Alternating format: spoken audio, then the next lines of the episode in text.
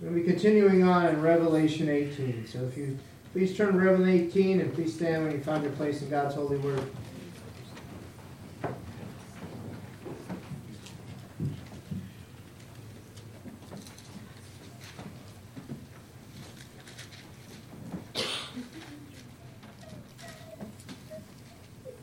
After this, I saw another angel coming down from heaven, having great authority, and the earth was made bright with his glory. And he called out with a mighty voice Fallen! Fallen is Babylon the Great!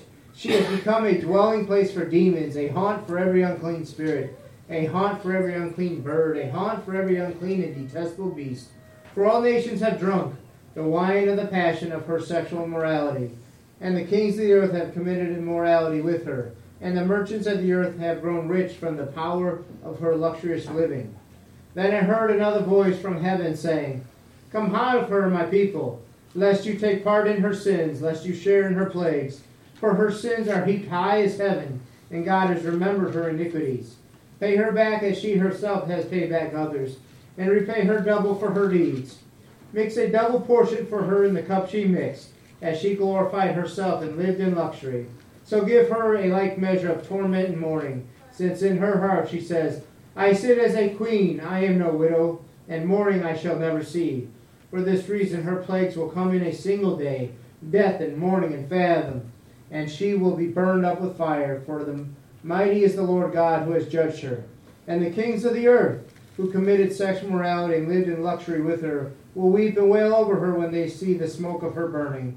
They will stand far off in fear of her torment and say, Alas, alas, you great city, you mighty city, Babylon, for in a single hour your judgment has come.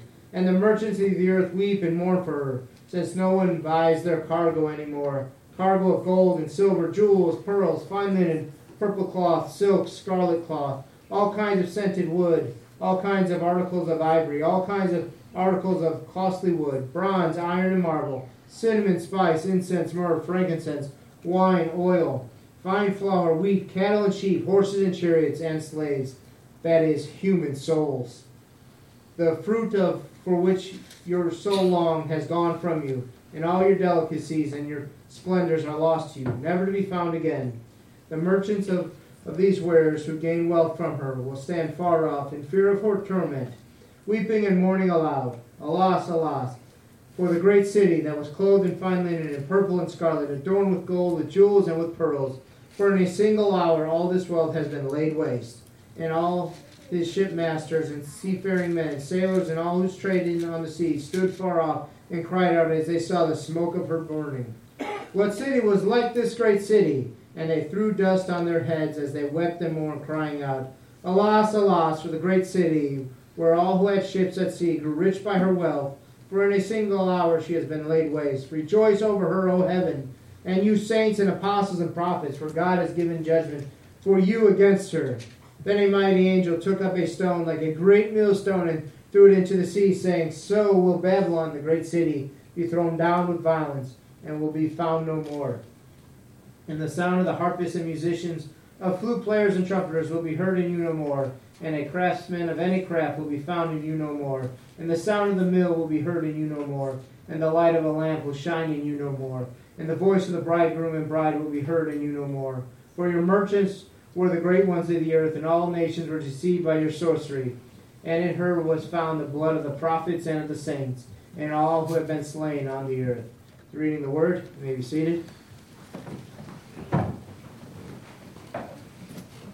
As Brother Mark was praying for the offering, I couldn't help but think there's certainly not a uh, chapter in Revelation 18 that is easy to preach. And as, as we look in Re- Revelation 18 here, we, we, we come across this great city, Babylon, and many have, many have argued who this is and what this is and how should this be interpreted. Probably, I think probably the most ridiculous one I came across in my lifetime anyway is 9 11. I remember everybody posting this chapter after 9 11 happened and saying, Oh, great city of Babylon, you have fallen, condemning New York City and condemning the United States as being Babylon. But the truth is, if, if we're honest and have an honest look into Scripture, we'll realize that Babylon can only be one place. It has ever only been one place, and it will only ever be that place. So I want us to to look and, and see what, first of all, what the passage here says. It says this will be a dwelling place for demons, that unclean spirits, birds, unclean and detestable beasts, that all nations will have drunk, which here means has fallen away, have sinned because of her passionate immorality. Kings have committed adultery with her. She desires extravagant luxury. We all see sadly that God's people are dwelling within her and are, are commanded to come out of her, so they will not partake in her judgment.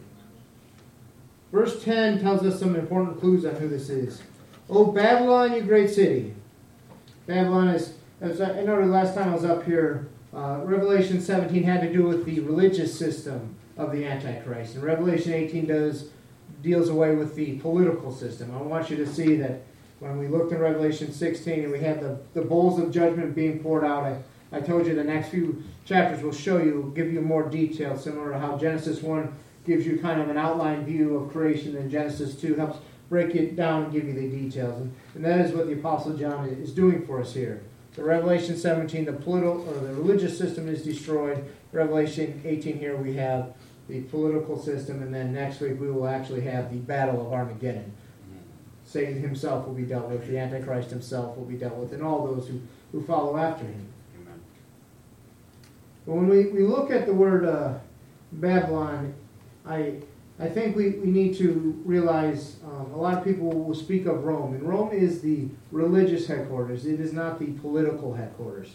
While Rome is the place where the revived Roman Empire will come out of, the head of this is not actually in Rome, but, but is the Antichrist who has made his home in the very city of Babylon. It, today it is still a city, it is a, a desert wasteland with very few people living in it.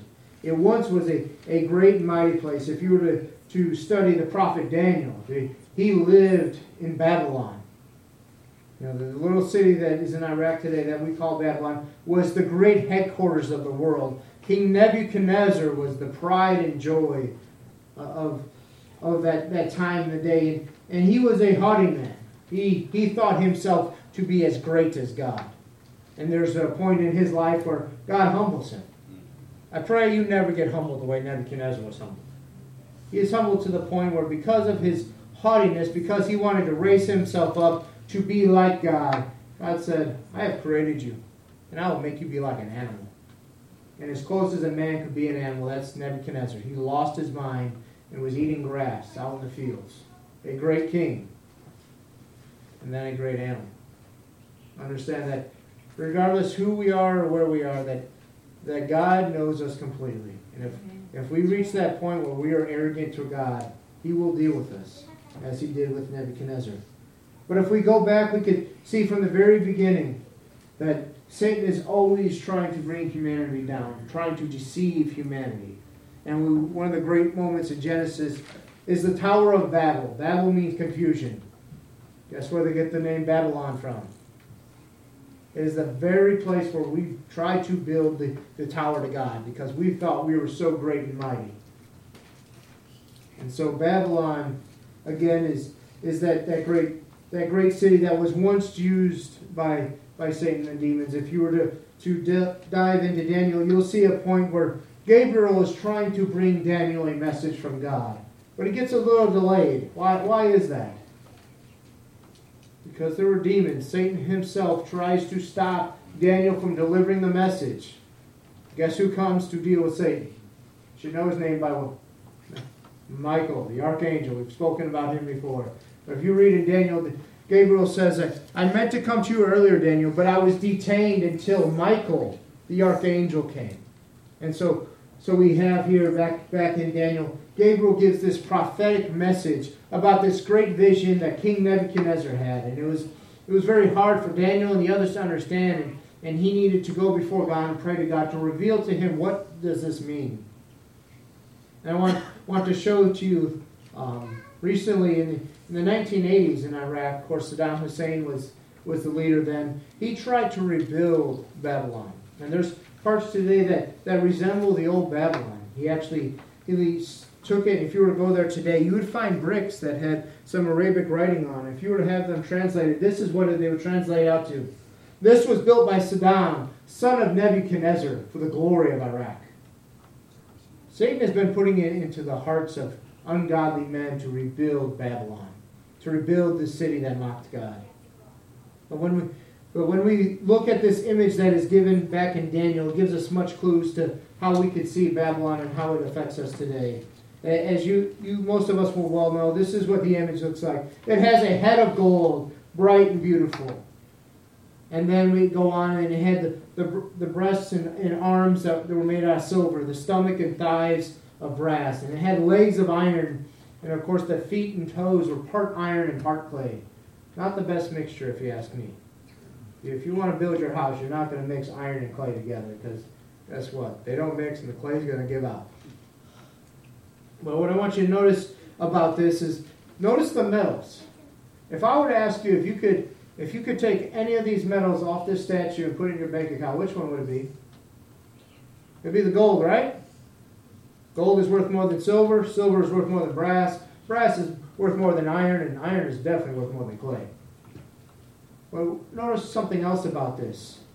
Gold, while it may have more value to us, is actually the weakest of them. While the value and, and the glory of these metals is at the top, as you go down, you'll see that they gain in strength but decrease in value. And the same way with, with the, uh, the governments that, that these uh, different pieces of the image represent. When, when we look, these, these four will represent uh, Gentile governments, pagan governments, if you will, governments that had no desire in honoring God. These are the four governments that would, at one point in time, have possession over Jerusalem and, and mock God in doing so. As you know, King Nebuchadnezzar was the king of Babylon. He was the first one to destroy Solomon's temple. Babylon is identified as the head of gold, and it, its its leader was seen in the entire world as having great value. He, he was looked at as, as the king, a man not to be messed with at all. He had absolute authority. No one in the land was greater than him. Today we, we have a, a president in our country. The president is by far the has the highest authority of anyone in this country. But guess what? He's not above the law. Ask Richard Nixon. The law came for him. But the law could not come for Nebuchadnezzar because he was indeed above the law. Next, as we go on to the silver, you'll see what is represented by what's called the Medo-Persia Empire. They were the silver portion, and, and they had kings, and you'll recognize their story from the book of Esther. Artaxerxes, he was the one, one of their kings. And in that story, what you'll notice is when he is given out an order, when he has decreed something, that even he, as the king, can't go against his own order because he is not above the law.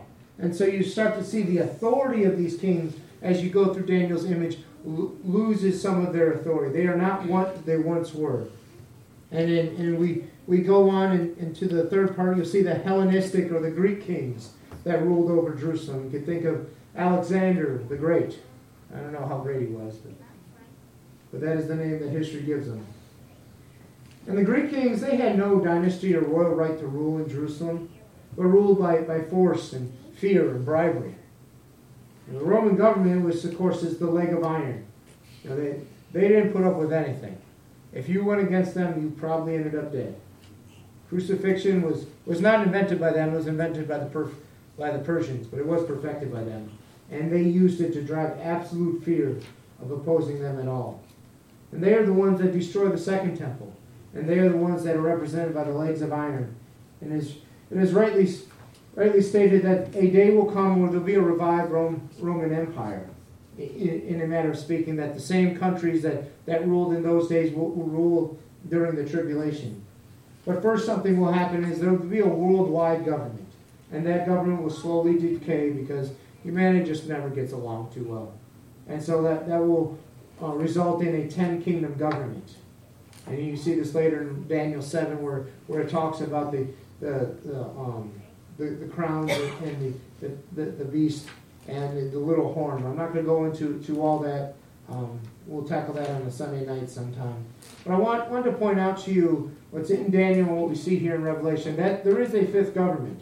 We often focus on these four, but which is the fifth government? What do you see in the scriptures? Very cool. In Revelation 18, it speaks of a mighty angel picking up a stone and throwing it down. In Daniel, that stone hits the very feet of this image. And what happens? The whole thing topples down, the whole system comes down. Who is the stone? The stone is Jesus Christ. Amen. And whenever you see a stone referenced in, in Scripture, it is always the Lord Jesus. When the Lord Jesus returns, Satan's kingdom will be utterly destroyed.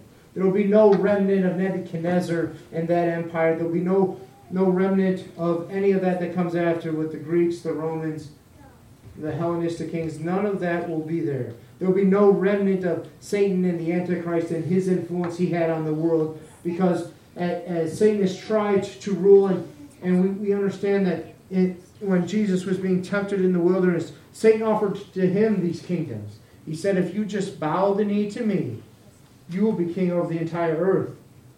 But I got good news for everyone. Jesus is going to be the king of the entire earth, and he doesn't have to bow the knee to Satan. Amen. Neither do you. Mm-hmm. Because a day is coming where, where Jesus Christ is going to return, and he's going to utterly destroy the works of Satan, the kingdom of Satan, and there will be no more times where you'll have to look and say, Lord, how much longer? Why do we have to deal with this evil? Why is there cancer in the world? Why is there such evil? Over and over again, we see Satan is a destroyer, a deceiver. But the day is coming where he'll no longer be able to, to deceive.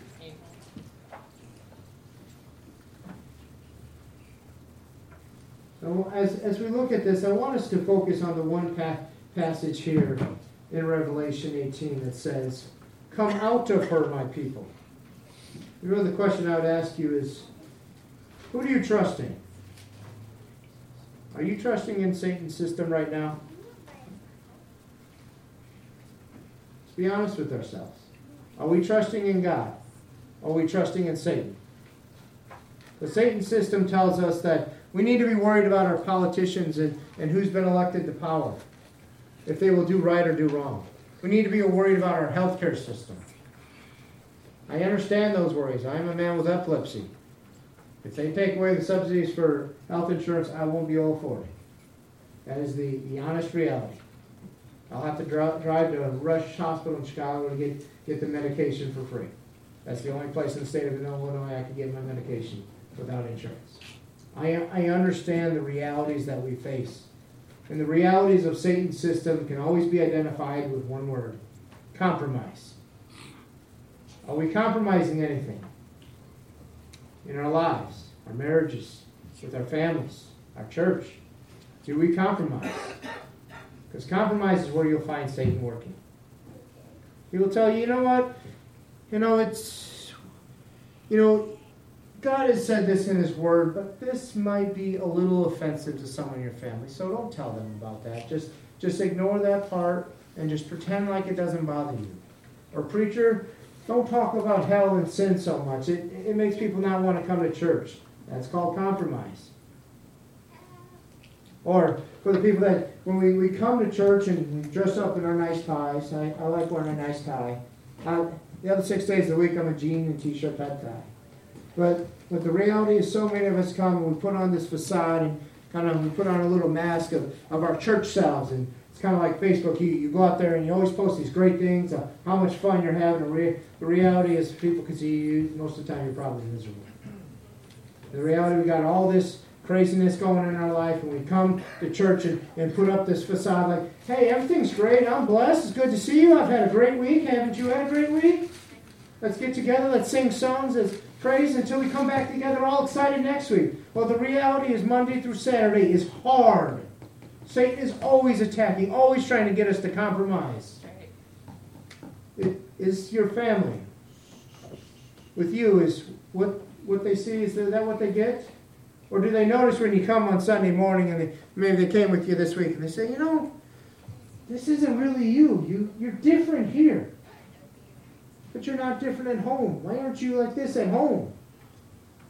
So often we, we put up this facade and try to pretend to be someone we're not. Stop pretending.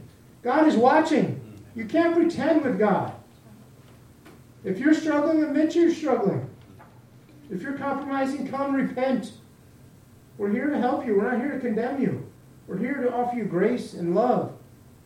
We're a family. But understand that a day is coming when Jesus Christ is going to return. And he's going to return with absolute fury. Read Revelation 19. You don't want to see the right the rider of the white horse coming after you. You don't want to be in the city of Babylon. Ask Lot and his wife why they had to get out of Sodom and Gomorrah. When God's wrath comes down, it comes down with absolute fury. And there, there will be no delay. There will be no compromising with God. Saying, God, well, I was only doing this because I had to provide for my family. you know I believe God will tell you? Do you really think I would not provide for your family? You of little faith. Understand that God is going to provide for you. He may not provide for you in the way you want, but He'll provide for you in the way you need. Said earlier, I talked about the insurance and the medicine, and I know a lot of politicians doing things right now that make us very nervous if you're like me and have to buy insurance on your own. The reality is, is God has provided for me with insurance and without insurance. I've had many seizures in my life, and praise God, for the last 10 years, I haven't had any. I don't, I don't credit the doctors or the medication. I credit God. I trust God that He will get me through whatever He has me to go through. And He'll get you through whatever you're going to have to go through. But God will not put up with compromise. If you want to see this church grow, we as a church cannot compromise. We have to examine our own hearts and say, is there sin in my life? If so, come down to the altar and confess the sin to God. Don't pretend like you're going to come here day after day, year after year, and nobody else will notice. Maybe I won't notice. But a day will come when you'll stand before God, and He's noticed everything. I want you to think about the week you've had. I want you to imagine that Jesus was with you every day this week. Have you done anything this week that Jesus may not be so proud of? That He may have stopped you and said, Sin no more. Have you had any of those days? We all do. I was at the zoo yesterday and I was ready to kill my little nephew. he's a dear, sweet child till he's tired, and then, then something else comes out of him. And I realized leaving the zoo, I need to repent. And that's something small. But I realized God would not have been proud of me the way I acted towards him. I'm to be the light, as you all are times this week I'm sure we haven't all been the light. Maybe we've said words or, or gossiped about others that does not bring God glory. Maybe we judged others wrongly or harshly without grace. We need to look at ourselves and examine ourselves. Are we living as God would have us to live? When Jesus comes back, coming back as a thief, you will not know the moment. It will come upon you that quickly. The Bible uses the word twinkling of an eye. Who knows how long that is? Scientists will tell you that it is one one thousandth of a second. They can actually measure a twinkling of an eye.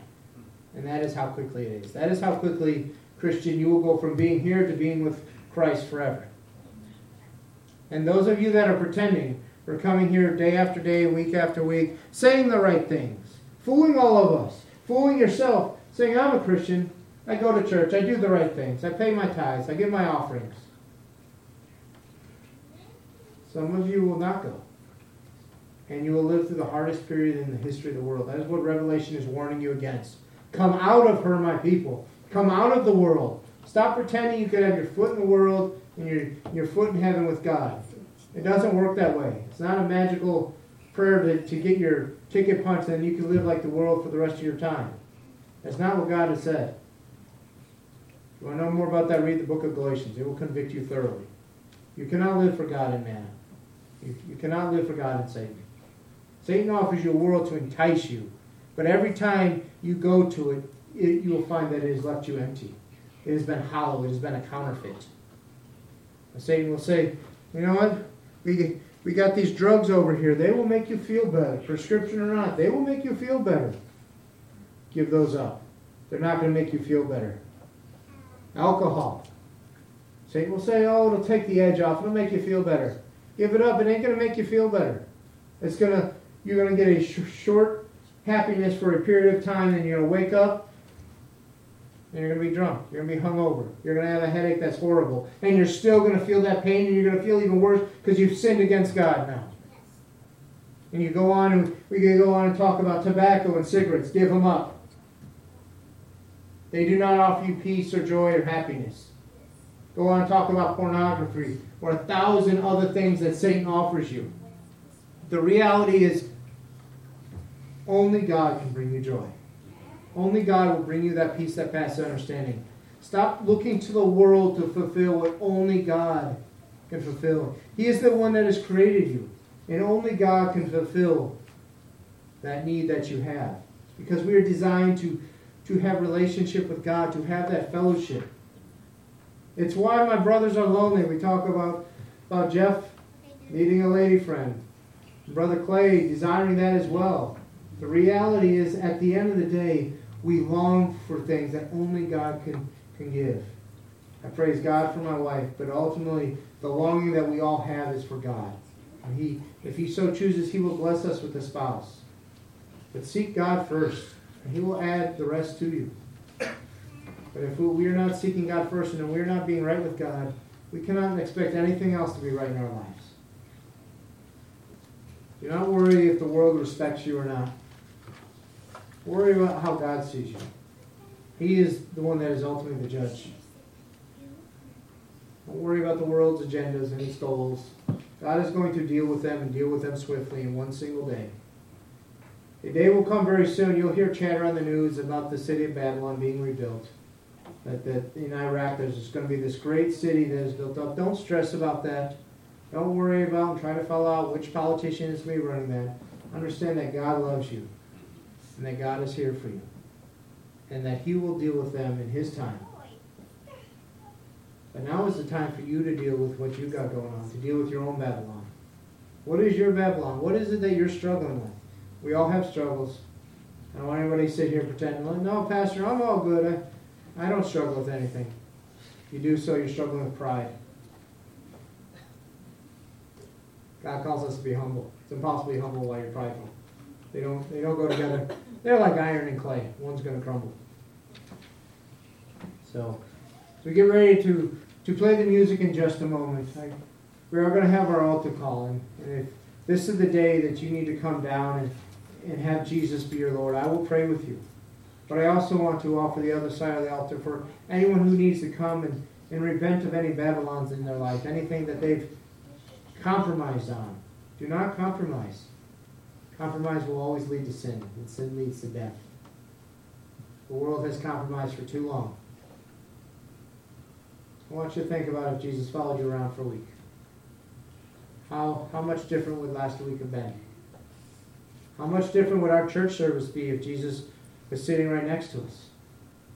Remember, He is here in the Spirit. We shouldn't need to see Him physically for it to convict us, for us to, to want to get up and praise and worship His holy name, for us to, to want to come and hear what God has to say. Lunch will come when it comes. We are here now for a reason to worship, to hear what God has to say. I don't need to remind you you're here for, you're here for a very short period of time. We have a, a great amount of work to do for the kingdom. Let us do it while it's still day. When the rapture comes, you will, you will find darkness like you've never seen in the world before. Let us pray. Father, Lord Jesus, I thank you for this day. I thank you for my brothers and sisters here, Lord. I pray that there, there's any part of us that has taken place in Babylon, the Satan's way, the world's way of doing things, that you convict it and remove it from our hearts, Lord. I pray that you'd you'd remove that that feeling in us where we get scared to come down to the altar because we're afraid of being judged or whatnot, Lord, that you would take that away. That you would allow us to come down and confess any sins that, that we need to confess to you, Lord God. And if there's anyone here who does not know you, they'd come and know you, Lord. And they would understand that you love them that you're not trying to withhold pleasure from them, Lord, but that you're offering them a better way, a holy way, a way that leads to eternal life. In your holy name, Jesus, I pray. Amen.